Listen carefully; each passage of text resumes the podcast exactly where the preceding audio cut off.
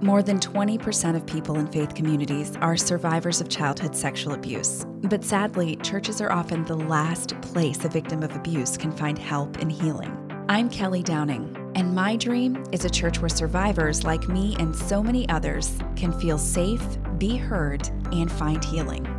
Until that happens, this is Survivor Sanctuary, a podcast for survivors of sexual abuse who are navigating the road to healing and for anyone who wants to be a part of the major heart renovation the church needs so that our faith communities can truly become sanctuaries for survivors.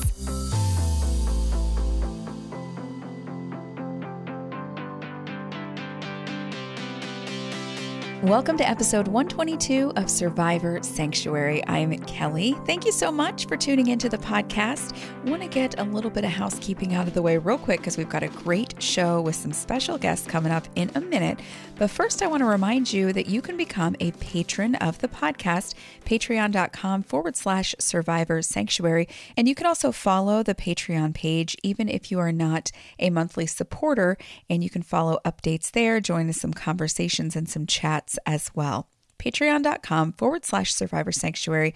You can help support this podcast. And I want to give a big shout out to our newest patron of the podcast, Marquise C. Just became a super fan of the podcast. So, big thanks and to everyone who is a supporter and patron of Survivor Sanctuary's podcast, patreon.com forward slash survivor sanctuary. Well, if you've been watching the headlines since October, you may know that the International House of Prayer in Kansas City has been in the headlines for a sexual abuse scandal involving their founder, Mike Bickle. Initially, a Jane Doe came forward and alleged that Mike Bickle had used prophecy to sexually abuse her over the course of four years.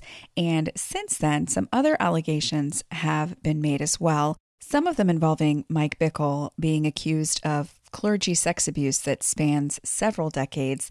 He's also been accused of allegedly covering up his own son's affair and threatening a whistleblower. And in addition to the accusations and allegations against Mike Bickle, IHOP Kansas City has been under fire for their handling of these sexual misconduct allegations, and not just against Mike Bickle, but against former staffers. And one of these allegations involves the director of the International House of Prayer Kansas City, Stuart Greaves, allegedly covering up a rape. So things are a little bit of a disaster for International House of Prayer Kansas City right now. And on the podcast today, I've invited Paige and Andy Weber. They are a married couple. They're longtime listeners of the podcast, and they both have connections to the International House of Prayer in Kansas City, having lived there for many years, and also both having been on staff at IHOP. And I've invited them onto the show to share some of their story and get their take on what's been going on at the International House of Prayer in Kansas City. And the first thing that I want to ask, by way of a little bit of background, and we'll start with you, Paige, how did you become involved with the International House of Prayer? Okay, so I had trauma in my past, in my childhood. And so I became a Christian around age 17 and I did what all good Christian girls do. I went to Bible college and I really loved it. I had a great time in Bible college. I had some issues there, but nothing I would say would be significant. But shortly after I graduated, I moved to Kansas City and I got connected with Metro Christian Fellowship, which was um, at the time Mike Bickle's church and I'd never been a part of the charismatic movement up until that point. So it was new and exciting, and the worship was lively. And I really got engaged quickly. And within a few months, he announced the beginning of the House of Prayer. And I was all in pretty quick. A lot of my friends were were going as well. So I started originally on the night watch in um, 98 and then I officially was done with IHOP in 2016. So I was there for a good chunk of time. That's quite a while. Yeah. And so I would say the bulk of my religious trauma was from there. And I, I do believe that my childhood played a, a significant role in just being more of a target, so to speak, for right. abuse. Yeah. Yeah, that I feel like that happens so often to people like whether it's with religious trauma or childhood sexual abuse, it feels like there's something that we can identify that it's like, "Oh, this might have made me more susceptible to that." Andy, how about you? Uh, how did you get started in IHOP? So, it was my freshman year of college through a campus ministry that uh, my faith in Jesus became really personal to me. And shortly after that, I actually decided I also went to a Bible college, different one than Paige went to. And then after I graduated there, I did vocational youth ministry for a few years. I lived in Ohio, and it was through a friend group there that I started to come out to Kansas City. The House of Prayer would host an annual young adult conference that was called One Thing. It was the last week of December, basically, going into New Year's Day this conference featured amazing worship and teaching and um, at the height of it, it, it attracted 20,000 young young adults to the big convention center downtown. So through that, um, I really started to you know hear about the internships they offered and what it means to be on staff at IHOP. So as I looked for kind of the next thing I was going to do in my life, the, a number of these friends we all moved out here in the fall of 2006 and I did an internship that was like 3 or 4 months and after that I was on staff for a couple years and I I was kind of on a night watch schedule also with that as far as my prayer room hours and I did uh, media work and I you know I would say overall my religious trauma from IHOP was not nearly as directly inflicted um, when I came into that internship, the leaders of my particular internship were were older. They were very pastoral. They had ministry experience outside of IHOP before they came. So my experience was a lot healthier in that way than a lot of the young adults that come through. And I sort of kept to myself in my other role once I was on staff doing media.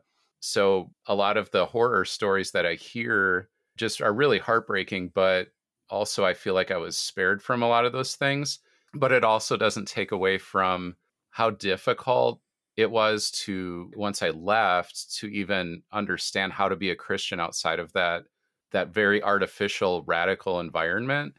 Right. Um and so like I've I've still been untangling a lot of the theology and the the underlying foundations of of that movement. And we're talking about IHOP and Night Watch and Prayer Room. And I'm familiar with some of it because I've had friends who actually went to IHOP KC and I've been reading a lot. But we probably have some listeners who are like, the only thing they know about IHOP is pancakes. And right like, what is a night watch? What is a prayer room? I don't understand.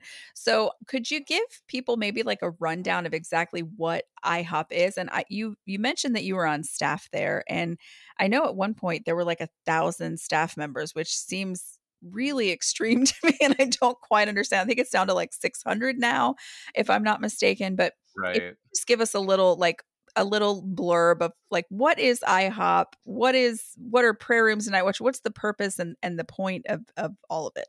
So it's a very complicated history. Um, there there literally are entire podcasts just about that, but I'll try and I'll try my best to summarize. Um, IHOP is it, it's many things to many people, and it comes out of I would call it third wave Pentecostalism as far as church history goes you you can trace it back to the influence of the post World War II healing revivals, and in, in particular, the latter rain movement had a lot of influence. There's a traveling healer evangelist person named Paul Cain that was very influential in the founding of IHOP. He and, and a number of other what people in that movement would have called prophets were kind of nicknamed the Kansas City Prophets. And back in the early 1980s, they felt that they had received a number of very particular and dynamic prophetic words that predicted certain events, um, weather events uh, involving a drought and unseasonal temperatures and snow and things that that were claimed to have happened back then and that were used to confirm the idea that God was raising up a prayer movement, a house of prayer movement of young people in particular who would lead this movement. And the idea being that as we enter into the end times, that young people praying fervently would instigate a great end times revival. And as far as evangelism and explosive evangelistic movement, so there was there was all these detailed prophecies. If you start digging into it there's a lot of questions and some of these prophecies are quite dubious and contradicted by actual weather records and things that now that you can research online would call a lot of that into question. There's there's also evidence that ihop has revised these prophecies up to 7 times throughout their history and whenever problems or things that were refuted would would crop up. There was this very careful narrative shifting and editing of of the prophetic history. But but you hear a lot of talk about the prophetic history. Yeah, and so practically for people that are like, okay, so that's a lot. um, it really looked like a, a, a worship team up on the stage with four or five, sometimes up to eight singers and then usually a person off to the side who's the prayer leader. And kind of the idea of IHOP is that it was in the spirit of the tabernacle of David. So the Old Testament, they worshiped around the tabernacle night and day. And so the prayer leader followed a model, and that model is what kind of set how everything is done at IHOP. And so there were different types of sets, but sets were done in two hours. And so intercession sets are with a prayer leader and um, people coming up and praying for a variety of things using apostolic prayers. And then there's sessions that are just full worship called devotional sessions where you can just read your Bible or pace around the room. So practically, it looks like a strip mall in South Kansas City that has this big worship room that looks similar to what, you know, a church might look next to a coffee shop and a few other types of places like that, a real estate agency, all kind of right there. So the community was all right there in that strip mall, and next to it was a big apartment complex full of young adult interns who all also were a part of that night and day worship. So kind of two sides of it. There was the worship side, and then there was like all the people in the background that did all the things to make the worship side exist. That kind of sums it up a little bit. so, is it someone has been literally praying in there nonstop since it started in 1999, or are there breaks, or is it just something that keeps going? So, it opened in May of 98, and at that time, it was only about 12 to 14 hours a day. So uh, the night watch back then was midnight to 3 a.m. and then it stopped. But by August of 98, they went 24 hours a day and they've been 24 hours a day since then. That's a lot of praying. I mean, praying's good. like, I right. feel like that would be so stressful to make sure that, like, no, uh, like it never stopped, that it's yeah. continuous. It passing. carried a lot of weight. It's viewed as the same thing as being like a, a missionary overseas. They call it being an intercessory missionary. And people actually raise support, something I, I was never fully comfortable doing. And honestly, if you really look at the numbers, most people aren't very successful long term doing that. There's a whole lot of poverty that that goes along with that. Uh, if you're not one of the celebrity, you know, preachers or popular worship leaders who make money in other ways. But yes, it's it's viewed as just as legitimate or as important as being a missionary. Your staff, but you are raising your own support. So basically, there are a whole lot of people working for IHOP or on staff at IHOP, but IHOP's not paying their salaries by and large. Right. I mean, they you might get like a $500 stipend a month or something but the schedule uh, that you're doing you have your 24 hours a week in the prayer room plus that much at least of administrative like your job that you do And honestly, that turns into a lot more. So there's a 60 hour week is not uncommon. And that's a really great business model if you just want to make tons yeah. of money. Just like, yes. hey, you're going to work for me, but guess what? You're going to get your friends and family and your church to pay your own salary so that I don't have to. It's uh everyone files taxes as an independent contractor. It's oh wow. kind of kind of an IRS loophole, if you well, if you and it was a brilliant setup by him because that way, if they were ever sued, there was no one to sue because everyone worked for themselves. And so wow. that was very intentional and very known in the beginning that if you wanted to go to Texas and set up a house of prayer, you wouldn't be the same house of prayer. And so they were intentional with that, with everyone, that you were your own entity. I know we had a Miami house of prayer. Yeah. And I didn't really run in that circle, but I had friends that did. And so I kind of by default ended up at a few different events where people had been even to to IHOP Kansas City, but also were big into the House of Prayer in Miami. So eh, yeah, it did make its way around, but that's very interesting that they weren't considered like the same entity. It's not like they're franchising. Basically, you're independent wherever you set up. Right. And for the record, we are both still Bible believing Christians. Um, we, you know, I think have a lot of reservations though about some of the theology and especially some of the practice of how it's implemented and just the damage we've seen it cause people.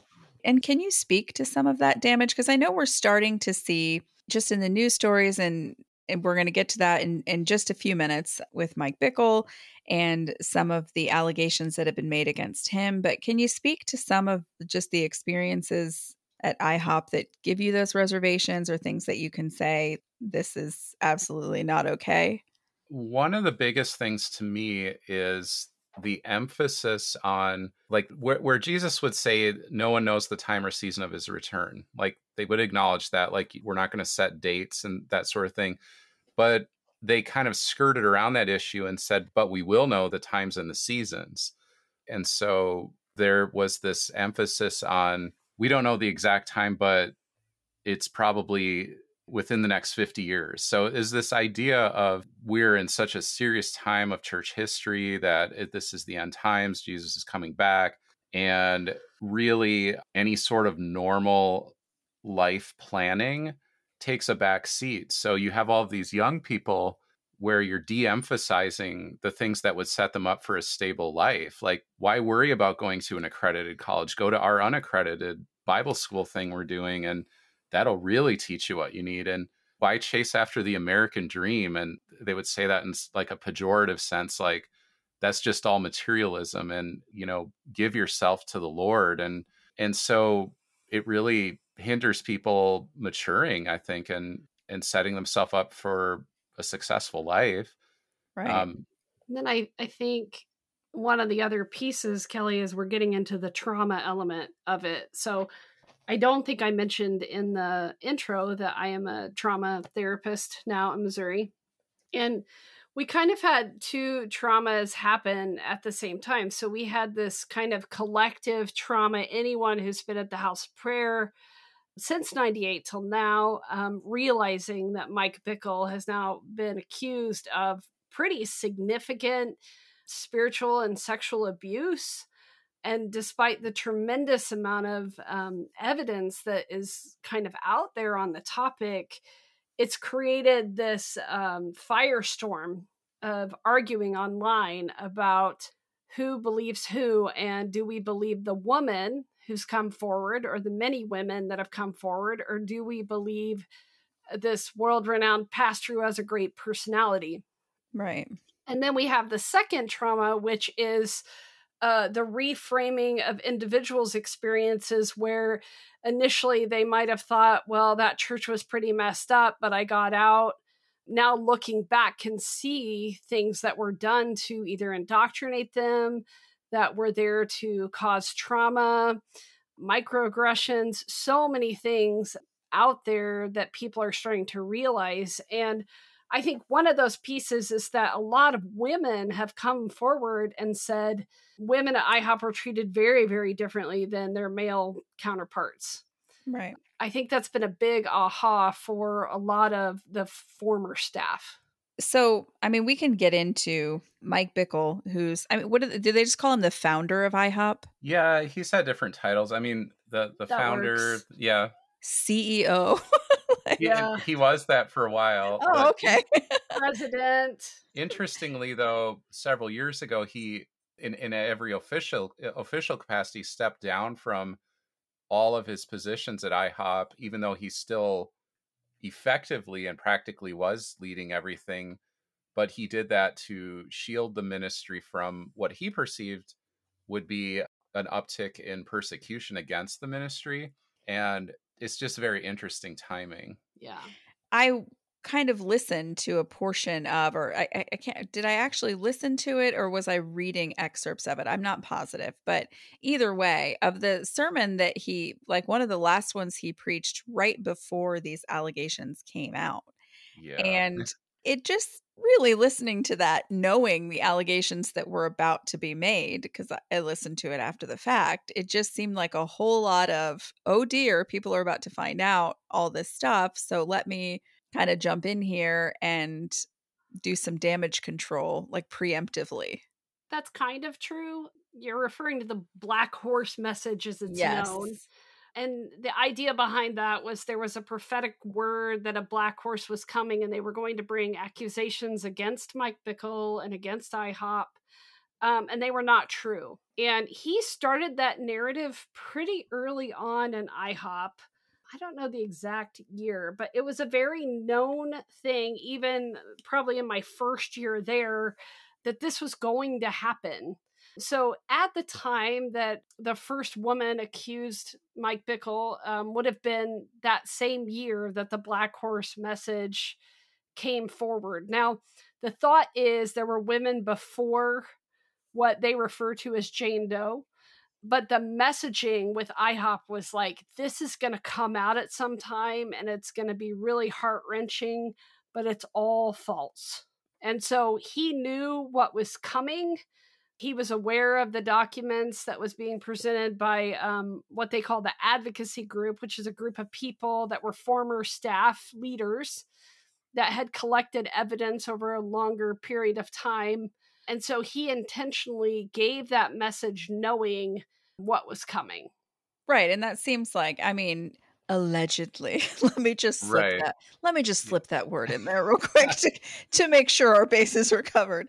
But yes yeah, allegedly clearly it's way too convenient to just have a message like that and then suddenly these allegations come out. The thing that I think is sad, one of the many things I think is sad about this, is that the people who are so just kind of wrapped up in the culture of IHOP and are just super into Mike Bickle and they're they're going to think that he can do no wrong essentially and so it's going to be a little bit easier to kind of pull the wool over some people's eyes than others and I don't think it's a mistake either that the ministry really targets young people um, Oh, which makes sure. it yeah it makes it a lot easier to keep everyone under control and you know our brains aren't even done developing until we're like 25 and Mhm. you know you've got people trying to make sense out of life like i was a disaster in college and i went to a Yeah. pentecostal college it was in the assemblies of god and it wasn't to the extreme of ihop i would say it's like the charismatic extremes but i did i did go to some churches off campus where you know we'd leave services and people were like convulsing and having like these like muscular just like twitches for the rest of the day after so and i just would think like okay i must not be a good christian because i feel anxiety and I, I i can't make myself feel any of this stuff that other people are feeling so it's it's a really Yeah. you're susceptible to a lot of things when you're 18 19 20 in your early 20s it's just that's just the reality i mean you can be susceptible to cult like messages at any point in life i think but especially sure. when you're young yeah and just the idealism that you have the naivety and just tend to just trust right people that are put in front of you as uh, people tell you that's a trustworthy leader and one thing i will say about this what they call the advocate group these are people who were long term highly respected leaders and have moved on from ihop to do their own ministry but none of them had bad blood with IHOP. In fact, they were cooperating even with Mike and doing events together, all the way in Wes Martin's case, even this past summer. They have, a, I, I think, a combined almost 120 years of serving at IHOP. If you took that group and and looked at them, and the way they came forward was with such humility, and they genuinely believed IHOP was going to respond in a healthy way, and um, they wanted to do it right. They wanted to do it biblically. And one thing that Allen Hood described, and he was a leader for so long at IHOP, and he's in this group that in that that message that Mike preached, the Black Horse message, Mike gave uh, he said the date that he's claiming that he first had that prophetic encounter about the black horse the date he chose is the main jane doe's birthday. Wow. He did that on purpose and she received that as a threat. Like you open your mouth bad things are going to happen. Right. But these these men and women in this advocate group they have their their own youtube channel. They've released several videos i you know recommend if anyone's interested to really understand their heart. Right i can link to those in the show notes too for people who want to learn more. So how did this group get to be formed? Was it after the jane doe allegations? It was before eh, and why? Like why did why did they need to form? Just with their own personal experiences at ihop? I mean you said that most of them didn't have an issue with with ihop itself. Yeah most of them well i would say all of them left on pretty good terms. What happened was Andy referred to the original Jane Doe. So a woman came forward to someone who is eh, connected in the advocacy group and told the story that Mike had approached her and had said that I had a word from God that my wife is going to die and you are going to be my next wife. And Julie Roys tells a full story, that Jane Doe story of um, being taken to Italy, being given a private hotel room, remembering going to dinner with Mike Bickle, having alcohol. She was 19 at the time. Right. Um, and waking up in her hotel room fully clothed. And that's the beginning of her story. And they initially thought this is a standalone story. It's a horrible story, but it's a standalone story. And as they started to investigate, question, look for things, they found other women um, who had been told the exact same thing My wife's going to die. You're going to be my wife. And that was used to say that it would be okay to go ahead and perform marital duties ahead of time. Right. Since you're going to so be my wife the, someday anyway. That's the allegation. Yeah. Right. And I did I did read that it's like I think at least 3 if not more women have said that he used that my wife is going to die line and his poor wife. I mean, he denies those allegations. So I will say they're alleging that, but to just tell no. women over and over again, "Oh, we can do this because God told me my wife is going to die and I'm going to have a new wife." That's a little bit or a lot bit um, kind of crazy. So this group was formed essentially because of Jane Doe coming to them and telling her story. Yeah, and she was a, a respected leader as well. And so they really valued what she had to say. And so they were willing to ask lots of questions and be curious. Um, but I think that was part of it was this is a person that we've known to be truthful over time. Right. And I think, I mean, that always helps. And then you have your heart goes out to the victims who aren't good victims because right. there are plenty who aren't and who don't get taken as seriously. But regardless of the fact that they believe her, I think that they're, eh, like you said, people are kind of arguing back and forth, like about who they want to believe online. I think that's part of it. And then out of that, another group formed kind of called themselves the Armchair Advocates. And that group was uh, people on Facebook deciding enough is enough. And the abuse didn't stop with Mike Bickle. He actually there there were other things happening within the campus at large with lots of different leaders lots of types of abuse lots of different types of traumas and people began sharing their stories and i really do think that was part of the firestorm they were not expecting and part of what i would say was their pr nightmare was they couldn't stop everyone from talking Right. And it became too many stories, too fast, too intense to keep up with.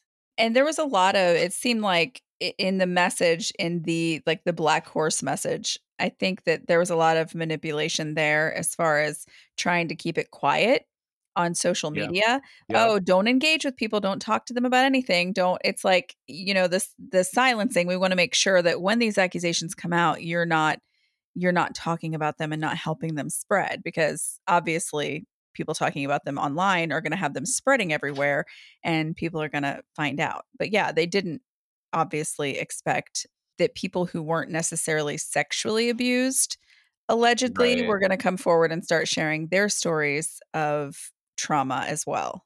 Yeah, and and that certainly has happened. There's, you know, a Facebook group that's been there for several years now of recovering former IHOPers. And so that was already kind of starting to happen anyway, but this just really accelerated it. But from within IHOP, the messaging was very clear. Stay off like like there were so many messages about warning people against gossip and stay off of social media and Dave Sliker, who was the president of, of IHOP U, the, their Bible school, um, was caught on a secret or undercover recording telling the students to not proactively talk to their parents about this and just answer only if they bring it up and answer as little as you can about it you know so that the the initial response was awful and there were a lot of allegations coming up about cover-ups of sexual assaults that that happened at IHOP. By at that time, at the beginning of the Bickle inv- investigation, the leaders being accused of covering up those uh, other sexual assaults by other, um, not Mike Bickle, but committed by other people, that created a huge firestorm. And eventually they had Dave Sliker and Stuart Greaves, who had prominent leadership roles, officially resign, but it's it's quite questionable because they just resigned their leadership positions, but Dave Sliker is still apparently on staff, still prayer leading, it seems. Um, mm-hmm. So it almost seems to a lot of people like this is just buying time in, in order for things to die down and then reinstate people. Yeah, that's always a fear. If if somebody took it seriously, like, oh, I should resign because I mishandled this and I shouldn't be leading because of it. But if you're just resigning a title, but you keep doing everything, um, it reminds me of this story of what, what happened when I came forward about being abused. Um, my abuser was stripped of his title, but kept on doing everything that he had been doing before. So it's like, well, okay, you got a title taken away, but you're still doing puppet shows for little children, which just doesn't seem like a great idea. But yeah, this is kind of like one of those situations where they're waiting for this to die down. The less people that talk about it, the less likely it is to get into the media. And even if it does get into the media, if we can keep it to a minimum and keep people from talking about it, then we can just go back to the way things were and settle back in, you know, to our roles or whatever. So I know that those two, it was two, right? That who resigned? Yeah, Dave Sliker, Stuart Greaves. Um, several of the board members actually resigned before that point because they refused to sign an NDA. Yeah. Or the evidence coming forward was so um, convincing that they were unwilling to stay. So it was a combination of things. There's never a red flag in people wanting you to sign an NDA or encouraging everybody to be quiet. It just that never fails to amaze me because truth doesn't have to worry about anything. And and now the ministry is refusing to officially list who is uh, on their executive leadership team or their board. And some advocates have found out through other means some of the people but it's like there's all this secretive stuff going on which is just a huge red flag for for any ministry. If there's any word of advice i could give a survivor or somebody who's trying to figure out like a, a sex abuse scandal or a scandal of any kind really in a church is if they're trying to keep everybody quiet like that's your surefire like way to know that there's something fishy going on. Because if you care about the truth and if you care about helping survivors and if you you care about just being godly and not abusing people then you should be open to hearing the truth whatever it is. And mm-hmm. there just seems to be a lot in these ministries there just seems to be a lot of that like everything is shrouded in secrecy and just giant red flag. Somebody wants you to be quiet there's something going on and I know that that doesn't fit into every life situation, but typically in churches that are going through scandal, I think that that's one that it's like a safe bet to just assume. IHOP's response to this entire thing has been widely criticized as well, because I think that it goes beyond just like telling people not to gossip. Can you speak to that a little bit to the response? So, initially, the advocate group working with victims um, had a meeting with the top IHOP leaders that they felt went very well. They felt that, you know, everyone was on good terms with each other, that it was well received, and the IHOP leaders prepared and were going to make a statement. I believe it was on a Friday night, and they they did make a statement at the service but it did not at all go in the way that the advocate group was hoping. It was the third item down a list of announcements. It was very minimized. Um, it was very non-specific. It didn't even mention that it was sexual accusations, um, and so it was very inadequate. And so that's what really ratcheted up the outrage, I guess. And the whole thing just the the more that IHOP made statements, the worse it got. And it was very clear they were not trauma informed. They were not managing it well at all. So eventually they they brought in a guy named Eric Volz. His real name is Eric Lanero. He secretly changed his last name about a year ago to his mother's maiden name, which is a very interesting story. And his qualification to be a PR spokesperson amounts to that he was convicted and imprisoned for murdering and raping his ex girlfriend in Nicaragua. He was then legally exonerated. It does seem that there's good evidence that he was not at the actual scene of the crime. I can't speak to what else may have gone on behind the scenes. I have questions, but I, that's right. all I have after he returned to the United States, he started a nonprofit called the David House Agency, which apparently specializes in international show trials, kangaroo trials. It specializes in public relations. Basically, in the words that his website says that they only represent clients that they know are innocent. He was having one on one meetings with Mike Bickle.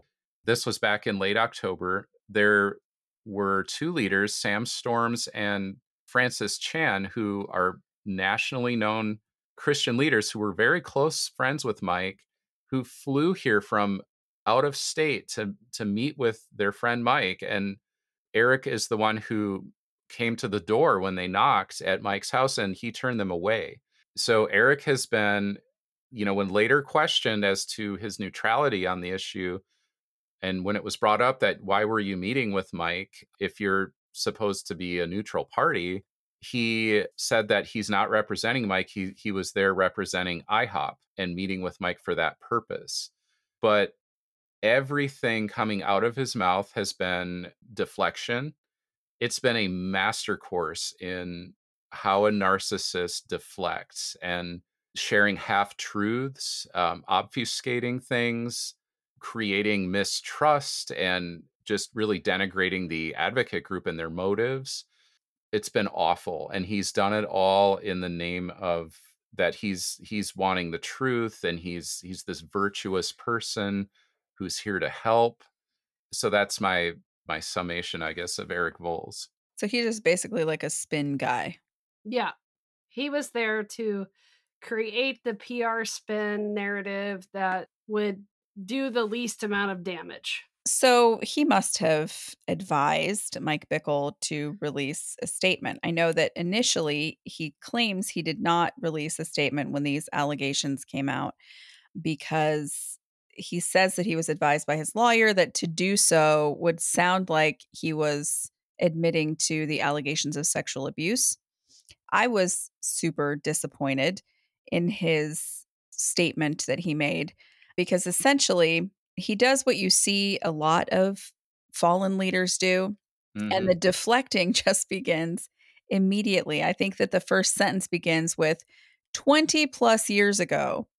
And the second I hear that, it's like, well, this is not a genuine confession. This is not a genuine apology because you're, you're, the first thing you're trying to do is let everybody know that it was several decades ago. It was so long ago. That's the first thing you want to plant in people's minds.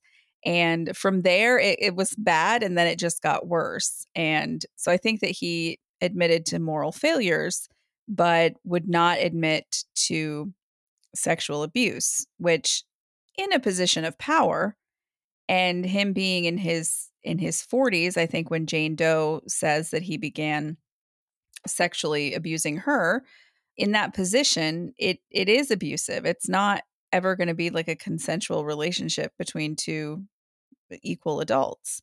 But yeah, his his response was was pretty disappointing. But what was your take on his apology, if you want to call it that? I also found it to be a lot of very narcissistic deflecting. And IHOP did a fantastic job of trying to make the narrative this kind of elusive person who wasn't real and very much dehumanized the experience instead of seeing it as a woman at 19 who carried trauma in her body so intensely she disassociated for 20 years. Right. And leaving the piece out that this woman carried the trauma in her body for 20 years before she had the kind of neuro capacity to begin to remember. Right. Like that is horrendous abuse. Mm-hmm. Just yeah. horrendous abuse. People wanted to make the narrative about, well, should we rip this apart or should we see all the holes in it or should we see it as repentant? But the goal is what exactly what it did, which is let's not make this a real person. Right. And I think that that's one of the unfortunately, it's it for a victim it's really difficult, but I think that IHOP benefits from the fact that the identity of of the victim is not being made known like widely. I'm sure there are plenty of people who are affiliated with IHOP who know who it is, but they're reaping some benefits from the fact that they can make her seem like she's less real because people aren't mm-hmm. seeing her face necessarily. And and I think that as a victim, you get to choose that and no one can tell you whether you need to come forward anonymously or not victims do what they're comfortable with. But I think that IHOP is using, it seems like they're using that to their advantage, where it's a little bit easier to make this nameless, faceless person seem like maybe they're not telling the truth. Right. And because IHOP in itself is an environment that creates fear and control. And so, if you're in that environment for a long period of time, those two things tell you to fall in line. And so when you're told, keep this to yourself, you keep it to yourself because that's what good soldiers do. That is powerful. And it's so true. So many of us are recovering from trying to be good soldiers, as you put it. There is so much more to unpack about IHOP, and we are going to do that on the next episode of Survivor Sanctuary when we hear part two of Paige and Andy Weber's story. And we go a little bit more in depth into the allegations against Mike Bickle and what's been happening at the International House of Prayer. I hope you'll join me on the next episode of Survivor Sanctuary. Don't forget to become a patron, patreon.com forward slash Survivor Sanctuary. You can support monthly beginning at $5 and help us be able to continue to produce this podcast and at the same time Enjoy some extra benefits for yourself, like extra episodes, early access to episodes, Zoom meetings, and more. Patreon.com forward slash Survivor Sanctuary. Thanks for listening to Survivor Sanctuary with me, Kelly Downing. If you found value in today's podcast, please leave us a review on iTunes. Not only will it put a big smile on my face, more importantly, your reviews will help make it easier for other survivors and survivor advocates to find this podcast. Also, make sure you subscribe to Survivor Sanctuary wherever you listen to podcasts so you never miss an episode. You can also join the conversation in our Survivor Sanctuary Facebook group. And for exclusive content, be sure to visit survivorsanctuary.com. Join me next time for another episode of Survivor Sanctuary. See you then.